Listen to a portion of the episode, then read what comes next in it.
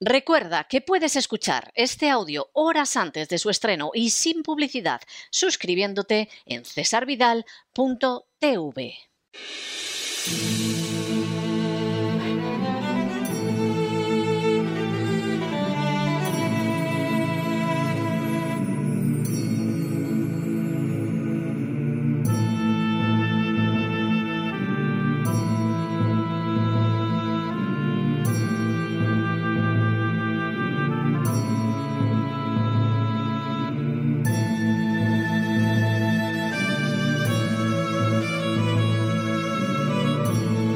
La voz con César Vidal, desde el exilio. Muy buenos días, muy buenas tardes, muy buenas noches y muy bienvenidos a esta nueva singladura de La voz. Soy César Vidal, hoy es el viernes 21 de enero de 2022 y me dirijo a los hispanoparlantes de ambos hemisferios a los situados a uno y otro lado del Atlántico y como siempre lo hago desde el exilio. Corría el año 1948 y más concretamente el 18 de agosto, cuando la inteligencia de Estados Unidos concluyó la redacción de un documento titulado US Objectives with Respect to Russia, es decir, Objetivos de Estados Unidos respecto a Rusia. Clasificado como top secret o alto secreto, el documento había sido elaborado a raíz de una solicitud de 10 de julio de 1948 de James V. Forrestal, secretario de Defensa de los Estados Unidos. Su finalidad era articular medidas para debilitar a la Unión Soviética ya en pleno periodo de la Guerra Fría. El texto, de enorme interés, aunque se haya ocultado desde hace años, afirmaba lo siguiente. Aunque los ucranianos han sido un elemento importante y específico en el imperio ruso, no han mostrado señales de ser una nación capaz de llevar con éxito las responsabilidades de la independencia. No existe una clara línea divisoria entre Rusia y Ucrania y resultaría imposible establecer una. Las ciudades en territorio ucraniano han sido predominantemente rusas y judías. La base real del nacionalismo ucraniano es el sentimiento de diferencia producido por un dialecto campesino específico y por diferencias pequeñas de costumbre y folclore en los distritos rurales. La agitación política en la superficie es en general obra de unos pocos intelectuales románticos que tienen poco concepto de las responsabilidades de gobierno. Intentar separar a Ucrania de la economía rusa y establecerla como algo separado sería tan artificial y destructivo como intentar separar el Core Belt, incluyendo la zona industrial de los grandes lagos, de la economía de los Estados Unidos. Si se puede trazar alguna frontera real en Ucrania, tendría que ser lógicamente la frontera entre las áreas que tradicionalmente prestan su sumisión religiosa a la Iglesia Oriental y aquellas que se la dan a la Iglesia de Roma. El contenido del texto difícilmente podía resultar más claro y obvio. Ucrania no era una nación oprimida por Rusia, a decir verdad, ni siquiera era una nación, sin una parte de Rusia tan claramente rusa como los grandes lagos forman parte de los Estados Unidos. La única diferencia entre ucranianos y rusos estaba en que en el campo hablaban un dialecto del ruso y tenían manifestaciones folclóricas ligeramente diferentes. Al final, el nacionalismo ucraniano se limitaba a los sueños de algunos intelectuales románticos que pensaban en una Ucrania independiente, pero que no iban más allá. Se podrá pensar lo que se quiera de la inteligencia americana, pero poca duda puede haber de que su análisis sobre Ucrania era totalmente exacto y que hoy en día merece la pena reflexionar sobre él. En las últimas horas hemos tenido nuevas noticias sobre la crisis de Ucrania. Sin ánimo de ser exhaustivos, los hechos son los siguientes. Primero, en torno al año 862 después de Cristo, Rurik fundó el primer estado ruso, un estado ruso cuya capital era Kiev, la actual capital de Ucrania. Segundo, En el año 882, su sucesor, Aliek, denominó a Kiev, actual capital de Ucrania, la madre de Rusia.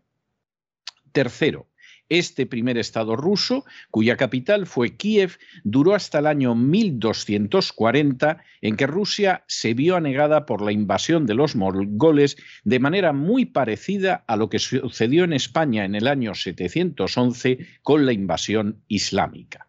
Cuarto, también en paralelo con lo sucedido en España durante los ocho siglos de la Reconquista, los diversos territorios rusos se vieron sometidos a una ocupación extranjera que lucharon por rechazar.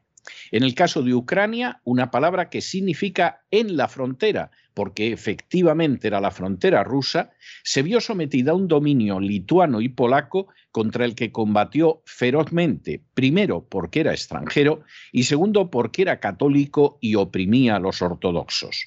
Durante el dominio polaco de Ucrania, por ejemplo, los polacos depositaban las llaves de las iglesias ortodoxas en manos de judíos precisamente para humillar a los ucranianos.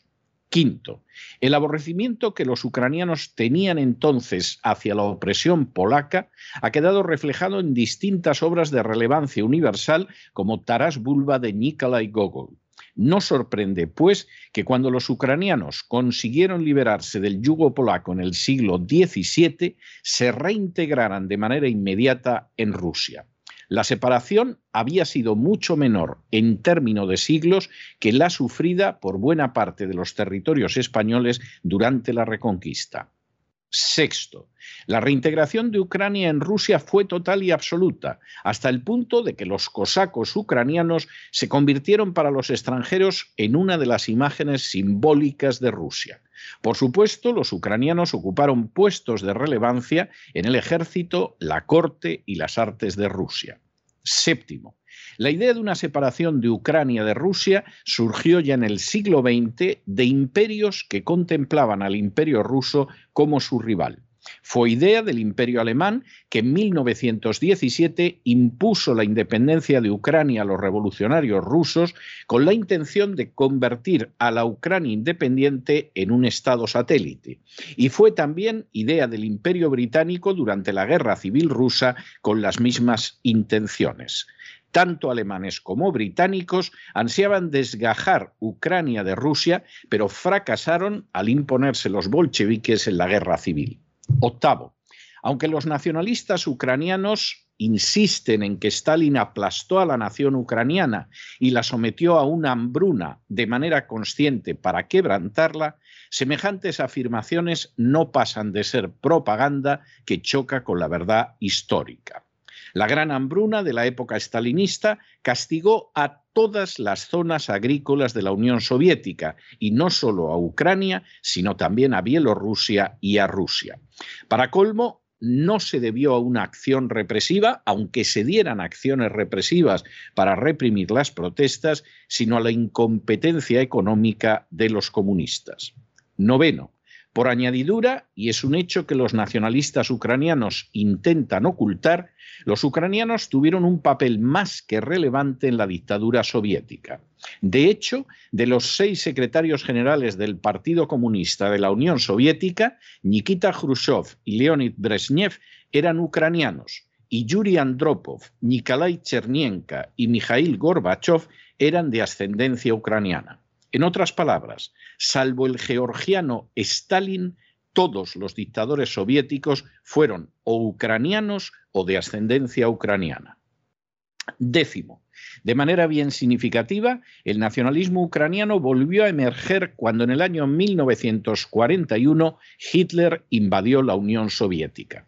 Aunque la mayoría de los ucranianos combatieron contra el invasor nazi e incluso formaron bandas de partisanos decididos a expulsarlo, los nacionalistas ucranianos, por el contrario, se aliaron con Hitler. Stepan Bandera, considerado ahora un héroe nacional ucraniano, puso sus fuerzas a disposición de los nazis. Un décimo. El papel desempeñado durante la Segunda Guerra Mundial por los nacionalistas ucranianos, que ahora son presentados como héroes, fue el de auténticos genocidas al servicio del nazismo. Es un hecho absolutamente irrefutable desde una perspectiva histórica que sin la ayuda de los nacionalistas ucranianos los nazis jamás habrían podido exterminar el número colosal de judíos que asesinaron en Ucrania. Los nacionalistas ucranianos, que sirvieron además de guardianes en varios de los campos de exterminio nazis, realizaron igualmente matanzas de rusos y polacos en la Ucrania ocupada. Duodécimo. El final de la Segunda Guerra Mundial significó el final del nacionalismo ucraniano, que una vez más quedó limitado a diminutos grupúsculos en el extranjero. En ese sentido, nos sorprende que en plena Guerra Fría la inteligencia americana señalara que no existía una nación ucraniana y que las únicas diferencias entre ucranianos y rusos era que los primeros hablaban ocasionalmente un dialecto campesino. De forma bien significativa, y tal y como hemos señalado, todos los secretarios del Partido Comunista de la Unión Soviética después de Stalin fueron o ucranianos o de ascendencia ucraniana. Décimo tercero, esa apreciación inteligente y exacta de la inteligencia americana solo cambió al llegar a la posición de consejero de seguridad del presidente Jimmy Carter, Zbigniew Kazimierz Brzezinski.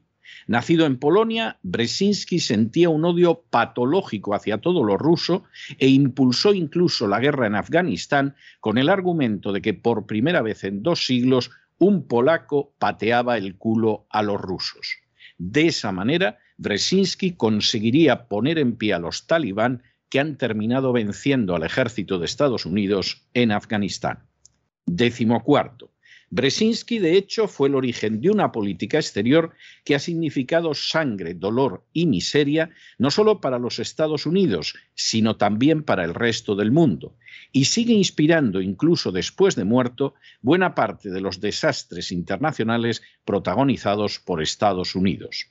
Para Brzezinski era absolutamente irrenunciable desgajar a Ucrania de Rusia, afirmando que sin Ucrania Rusia nunca podría seguir siendo un imperio. Décimo quinto.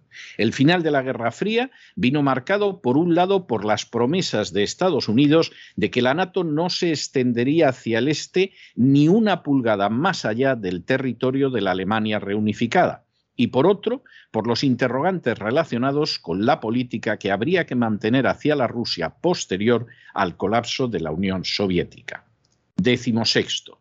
La expansión de la NATO, a fin de cuentas una idea británica, contó siempre con reticencias por parte de americanos más que notables. Así, Eisenhower, que fue el primer jefe de las Fuerzas Armadas de la NATO y después presidente de los Estados Unidos, escribió en 1951, Si en diez años todas las tropas americanas estacionadas en Europa con propósitos de defensa nacional no han regresado a los Estados Unidos, todo el proyecto de la NATO habrá fracasado. La realidad, sin embargo, es que las tropas americanas no abandonaron Europa en 1961 y que ahora, 60 años después, no dejan de aumentar a pesar de que la Guerra Fría concluyó hace tres décadas. Eisenhower era plenamente consciente de que la NATO, creada en 1949, había tenido, entre otras consecuencias perversas, la fundación del Pacto de Varsovia en 1955, es decir, seis años después. Décimo séptimo. En un sentido más contundente, se expresó en una carta abierta dirigida al presidente Clinton el 26 de junio de 1997 el diplomático americano George Kennan. Lejos de ser un pacifista, Kennan había sido el padre de la doctrina de la contención contra la Unión Soviética, pero señaló a Clinton que expandir la NATO hacia el este de Europa sería literalmente un error político de proporciones históricas. Décimo. George Kennan añadía en la carta dirigida a Clinton. Expandir la NATO sería el error más terrible de la política americana en la era posterior a la Guerra Fría.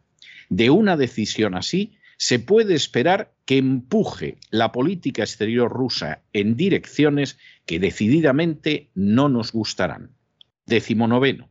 Kennan insistió en que los intereses a largo plazo de Estados Unidos en Europa se verían mejor servidos impulsando la paz en el continente europeo mediante acuerdos de seguridad que incluyeran a Rusia en lugar de expandir la NATO.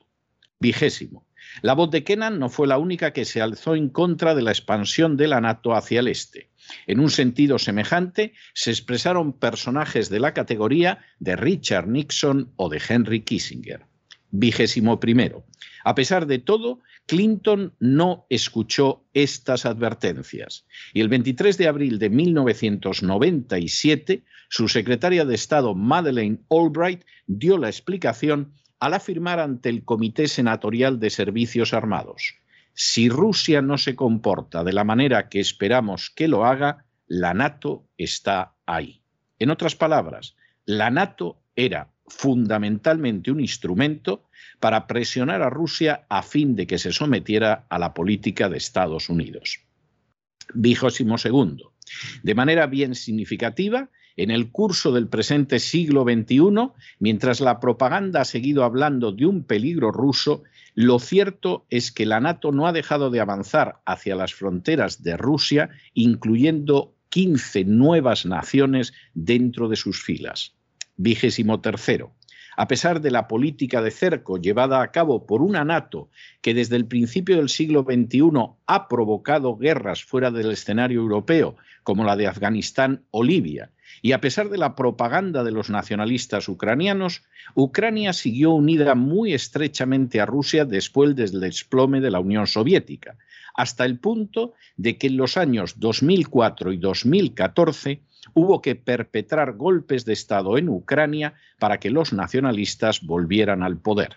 En el segundo caso, Rusia respondió ocupando Crimea, que fue siempre territorio ruso hasta el que el dictador ucraniano Khrushchev, en la época de la Unión Soviética, decidió unirlo a la República Ucraniana.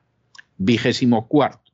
En 2014, tras un golpe de Estado perpetrado además unas horas después de que la Unión Europea firmara unos acuerdos que daban garantías al presidente que sería derrocado, los nacionalistas ucranianos, llegados al poder, desencadenaron una feroz represión contra la zona este de Ucrania abiertamente antinacionalista.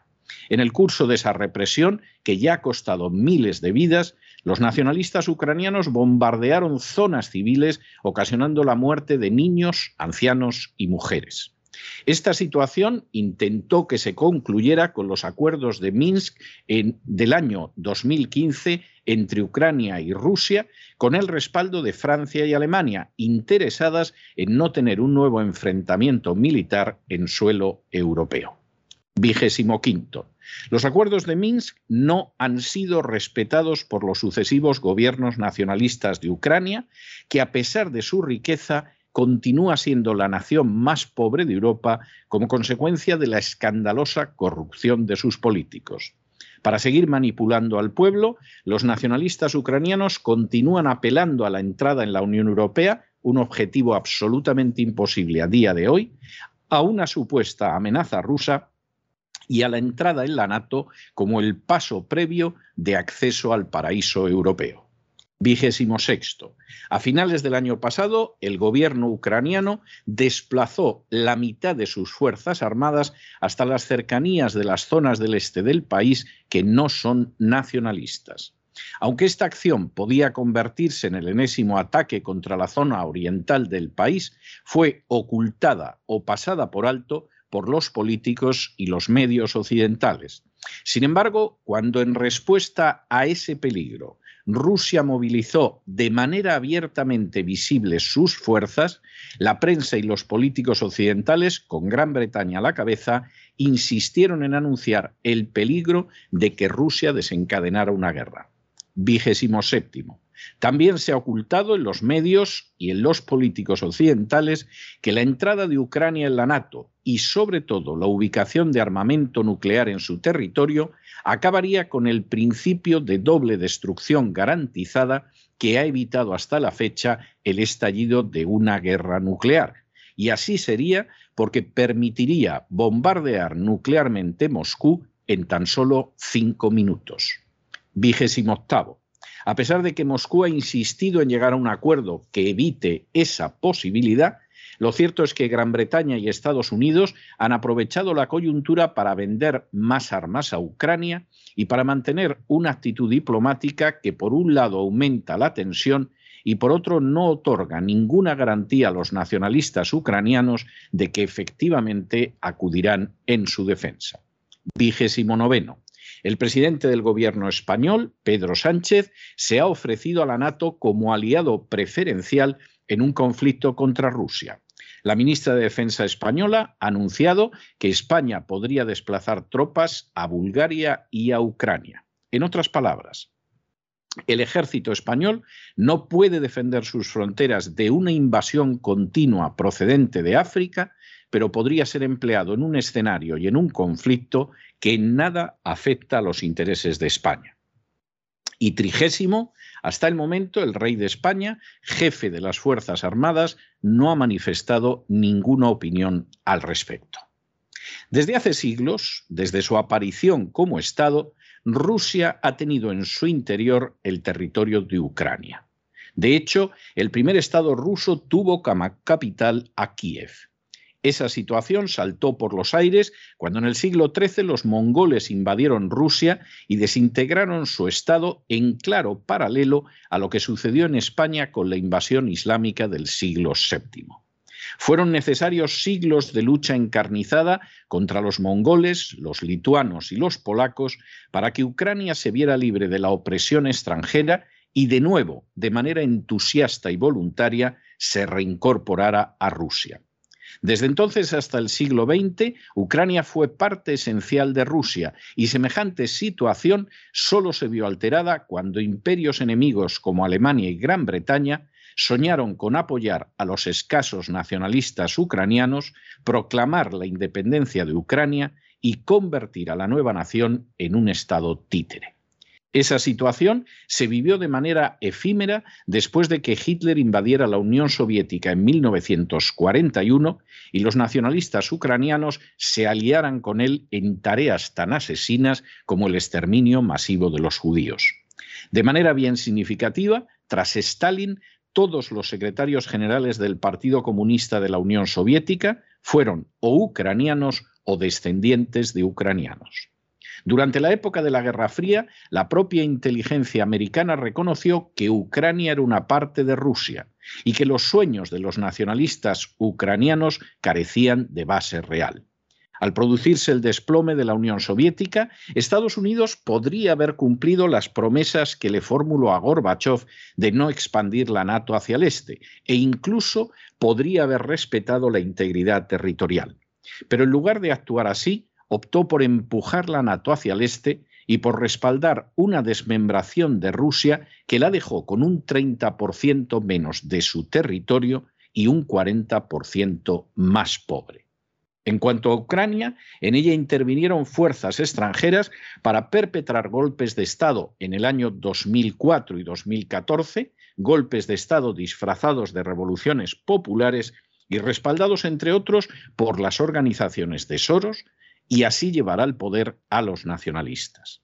Mientras tanto, la población no nacionalista de Ucrania es oprimida, torturada, bombardeada y asesinada, como sucedería con toda seguridad con los no nacionalistas si un día partes de España tan españolas como Vascongadas y Cataluña fueran separadas de la nación común, igual que ha sucedido con Ucrania en relación con Rusia.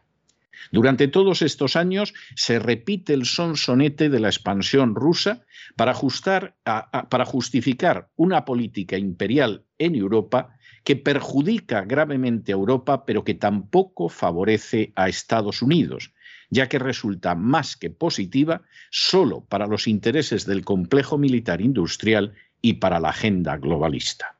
Solo una ignorancia escandalosa de la realidad en el este de Europa o una sumisión absoluta a objetivos de extremada peligrosidad pueden seguir repitiendo consignas que chocan con los hechos reales. Permítasenos señalar al respecto algunos hechos. Primero, Rusia tiene un Producto Interior Bruto de 1.400 billones de dólares, mientras que el de Alemania sola es de 3.806 billones y el de Francia de 2.603, casi el doble. ¿Puede creer alguien en su sano juicio que Rusia, con ese peso económico, se embarcaría en una guerra contra la NATO? Segundo, el gasto militar de Estados Unidos en el este de Europa multiplica por más de 10 el gasto militar de Rusia en todo el planeta.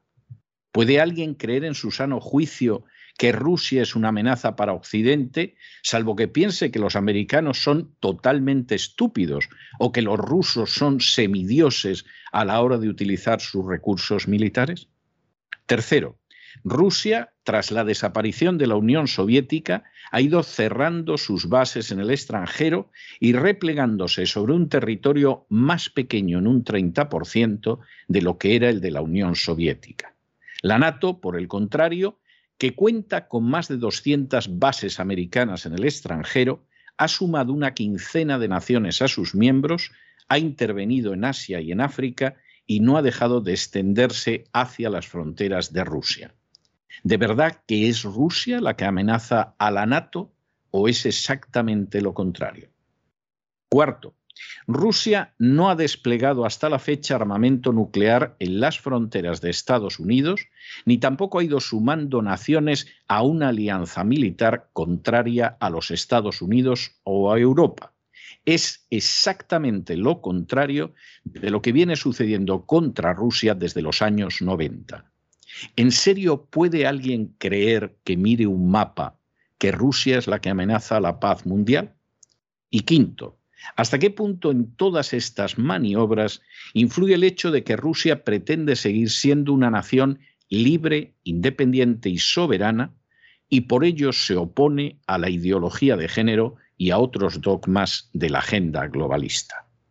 La única salida para intentar evitar un conflicto, para salvar a Europa de un desastre, para conjurar el espectro de un ataque nuclear que se convertiría en un peligro real contra Rusia si Ucrania entrara en la NATO, es revertir la política que en contra del consejo de personajes como Kennan, Kissinger o Nixon comenzó con el siniestro Brzezinski y se ha consagrado con los presidentes americanos desde Clinton, con la excepción matizada de Donald Trump.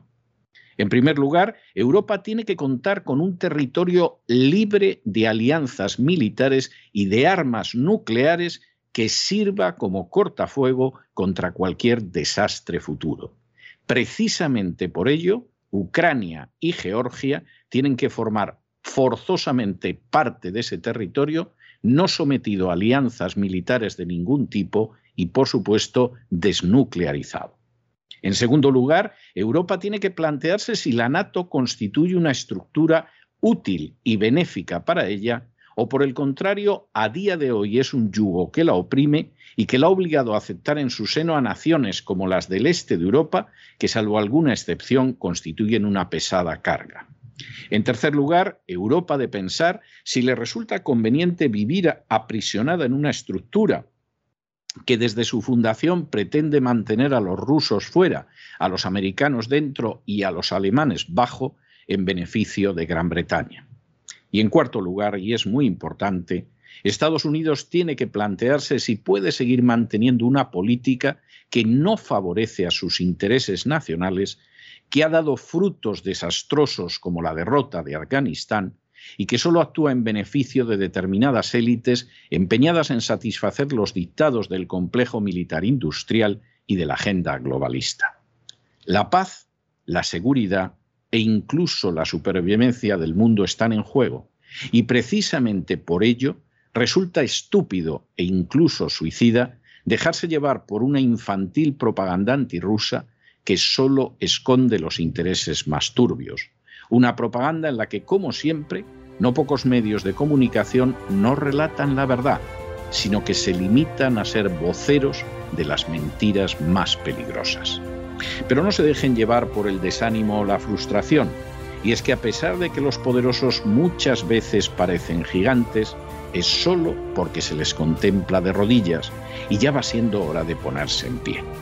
Mientras tanto, en el tiempo que han necesitado ustedes para escuchar este editorial, La deuda pública española ha aumentado en cerca de 7 millones de euros. Pero fíjense lo que son las cosas.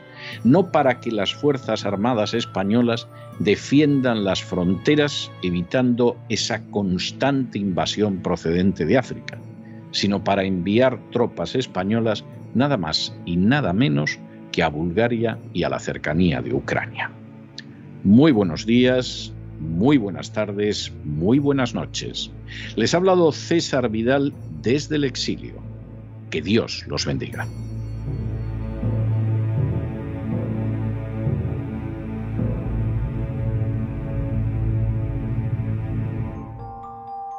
Esta sección está patrocinada por crowdfunding con el siguiente mensaje. Nuestro Señor Jesucristo, el único Dios verdadero, es misericordioso y nuestro Salvador.